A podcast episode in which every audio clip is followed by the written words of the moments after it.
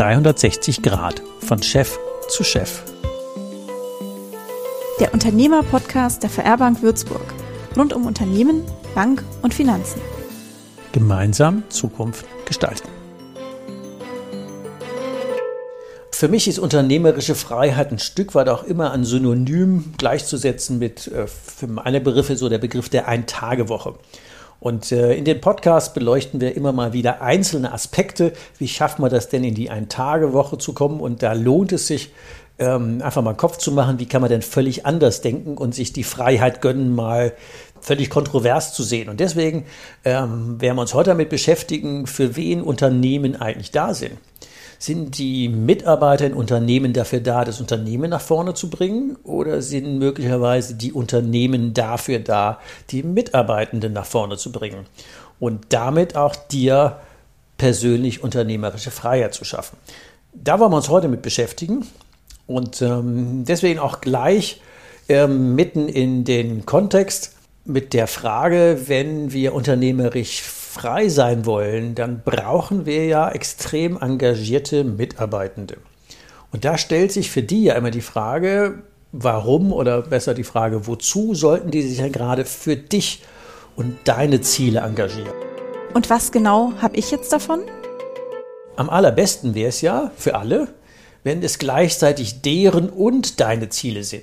Das ist ja jetzt erstmal in der klassischen Managementlehre ja gar nicht so vereinbart, weil da stellt sich ja die Frage, wie sollen das gehen?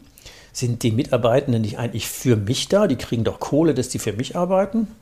Oder müsste man das vielleicht andersrum drehen? Also wozu? Weil es deren Zielen dient, könnten die sich gut engagieren. Und wenn manche Leute nur Kohle verdienen wollen, dann ist das völlig okay dann wollen die ihre Ruhe haben und andere wollen es vielleicht anders machen. Ich erzähle es mal am Beispiel, ähm, es wird immer gerne genommen, vielleicht kennst du das auch schon. Da gibt es die Kathedrale, die irgendwo gebaut wird und äh, da kommt jemand auf die Baustelle und sieht drei Arbeiter und sagt, was machen Sie denn hier? Und dann sagt der erste Arbeiter, ähm, ich bin Maurer und ich ziehe hier Mauern. Okay, ja, und dann kriege ich 10 Euro für die Stunde und alles ist gut. Und abends gehe ich heim.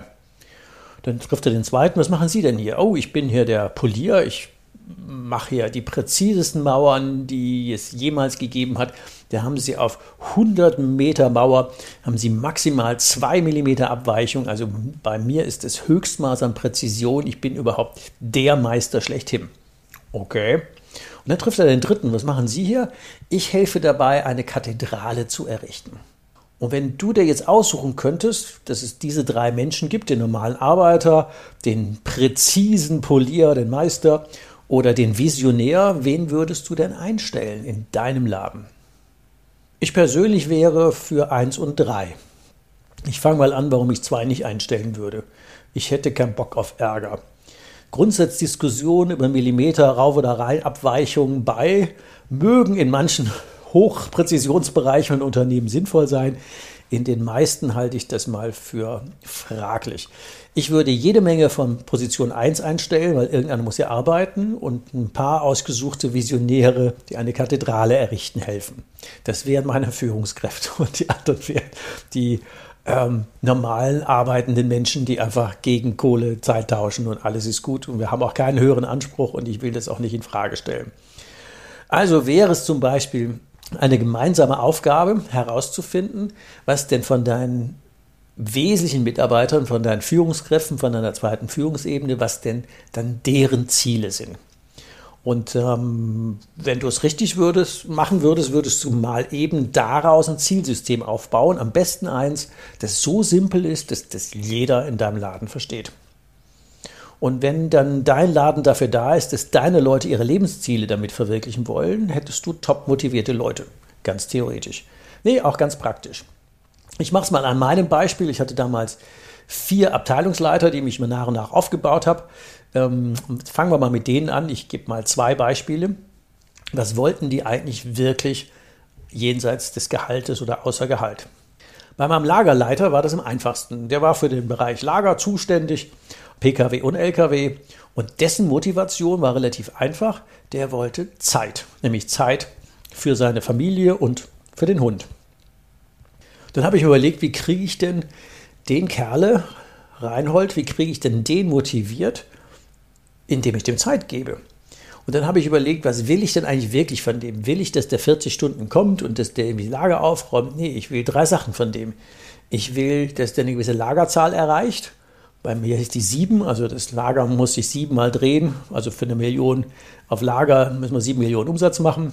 Ich will, dass wir eine Erfüllungsquote unserer Aufträge von 98 Prozent haben. Und ich will, weil wir da marktführend werden wollten, ich will, dass der jede LKW und jede Traktorkupplung auf Lager hat, die wir einmal im Jahr auch nur angefragt kriegen, weil ich will, dass wir liefern können und alle anderen es morgen, aber wir heute, um das zu vergolden. Mit den drei Kennzahlen habe ich ihn ins Rennen geschickt und gesagt, du Reinhold, wenn du die drei erreichst, ähm, und wir mal ganz anders denken, kriegen wir mal nicht über 40 Stunden die Woche und du musst von Montags bis Freitags kommen, sondern du gehst einfach heim, wenn du sicher bist, dass du diese Kennzahlen erreichst. Und ob du dann tagelang gar nicht kommst oder um 12 Uhr mittags schon gehst oder den halben Tag frei nimmst, ich will ja gar nicht für Anwesenheit bezahlen. Ich hätte einfach nur gerne das Ergebnis. Ich will gar nicht Geld gegen deine Zeit tauschen, sondern ich will Geld, mein Invest, gegen dein Know-how tauschen. Der hat dann natürlich ein paar Wochen dran überlegt, weil er auch eher ein solider Mensch ist. Aber am Ende hat er verstanden, dass es für ihn und für mich einen Haufen mehr Freiheit bedeutet, wenn wir uns über das Ergebnis einigen und nicht mehr über den Tausch von Zeit in Geld. Und dann ist er über Jahre gelaufen. Manchmal habe ich ihn über Wochen gar nicht gesehen, weil an meinem Tag, wo ich in der Firma war, war der dann nicht da oder andersrum. Aber das hat ja genau keine Ursache gehabt oder keine Wirkung gehabt, weil der hat ja sein Ergebnis erreicht. Und die Zahlen hatte ich doch genauso präsent wie der. Der hat die auch geliefert. Also das war völlig schmerzfrei, als wir eine andere Ebene zu denken angefangen haben. Ich nehme mal den Nummer zwei. Ich nenne ihn auch mit Namen meinen Richard. Das war quasi der König meiner Gelenkwellenwerkstatt. Der ist quasi die, die Inkorporation von LKW-Gelenkwellen. Also der hat goldene Hände. Und da war es relativ einfach. Der hat den Traum, alle zwei Jahre wollte der einen neuen 5er BMW Kombi haben mit beigen Ledersitzen ne, alle zwei Jahre einen neuen 5er BMW Kombi mit Ledersitzen gekriegt. Das war wirklich easy, weil das war das. Also seine Frau verdiente gut, er verdiente gut. Ähm, der hatte Spaß an seiner Arbeit und mehr wollte er nicht. Ich brauchte den BMW für was auch immer, mein Ego oder es ist völlig wurscht. Der hatte eine Zahl und die hieß Marge 50% aufwärts. Bingo, fertig. Und das war ganz easy zu kontrollen, die hat er auch immer erreicht.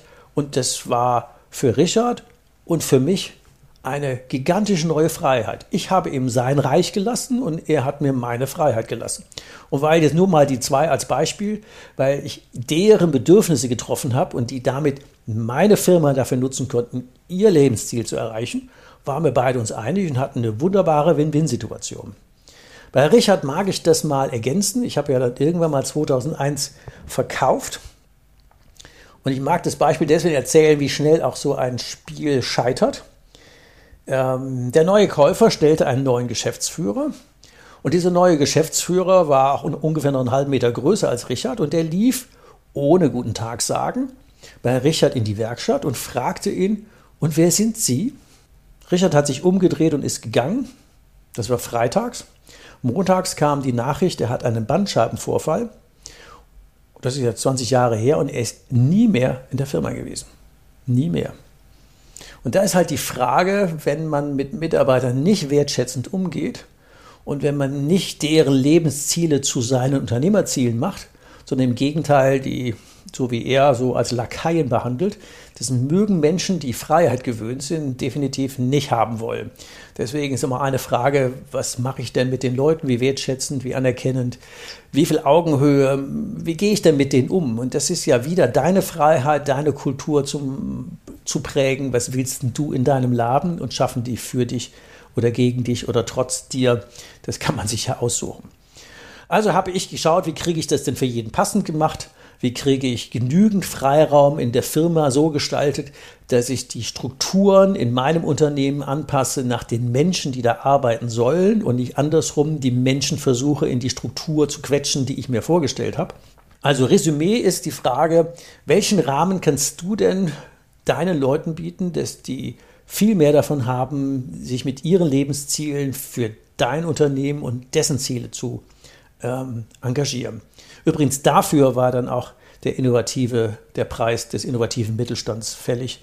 Und ich hatte nicht nur den Preis, das ist ja ganz nett, sondern vor allen Dingen viel mehr Freiheit für mein Leben. 360 Grad. Drei Tipps für dich. Überleg mal einfach, wie cool es denn wäre, wenn sich deine Leute in deiner Firma so megamäßig engagieren würden, weil sie durch deine Firma ihre Lebensziele erreichen. Und du dann in der Folge automatisch, quasi wie Vollautomatik, deine Ziele erreichst. Wie wäre denn das für dich, wenn das so wäre? Einfach mal das Gefühl laufen lassen. Und dann, wenn du das gut findest, frag mal deine Leute, welche Lebensziele, welche Wünsche sie im Leben haben, wo, wenn sie sie aussuchen könnten, in 10, 15, 20 Jahre in ihrem Leben stehen würden. Welche großen Wünsche würden sich denn gerne erfüllen? Und überleg dir dann als Folge daraus, welchen Beitrag denn du mit deiner Firma dazu leisten könntest, dass das in Erfüllung geht. Nette Nebenanekdote, ein Unternehmer erzählte mir, bei der Frage kämen ganz oft Weltreisen und Reisen machen. Dann hat der wirklich als Tochterfirma noch ein Reisebüro gegründet, weil die Leute sich dann innerhalb des eigenen ähm, Unternehmens ähm, im Reisebüro wiederfinden und man durch die Bündelung auch tatsächlich das billiger anbieten kann, wie wenn man einen fremden Anbieter hat. Fand ich auch einen sehr coolen Ansatz, die Synergien zu heben. Ja, und dann dritte Aufgabe, diskutiere mal mit deinen Unternehmerkumpels, wie die das denn machen würden in ihren Unternehmen so umzugestalten, dass das Unternehmen zum Wunscherfüllungsspielplatz für die eigenen Leute wird. Ich glaube, damit hast du bis zur nächsten Folge unseres Podcasts genügend zu tun. Dann freue ich mich wieder, wenn du mit dabei bist. Was brauchst du, um deine Zukunft mit uns gemeinsam zu gestalten? Abonniere uns, um keine Folge zu verpassen. Und leite den Podcast gerne an andere Unternehmer weiter, damit sie auch von den Tipps und Ideen profitieren. Die Links und Ansprechpartner mit Mailadresse findest du in den Show Notes. Wir freuen uns auf deinen Kommentar und deine Likes.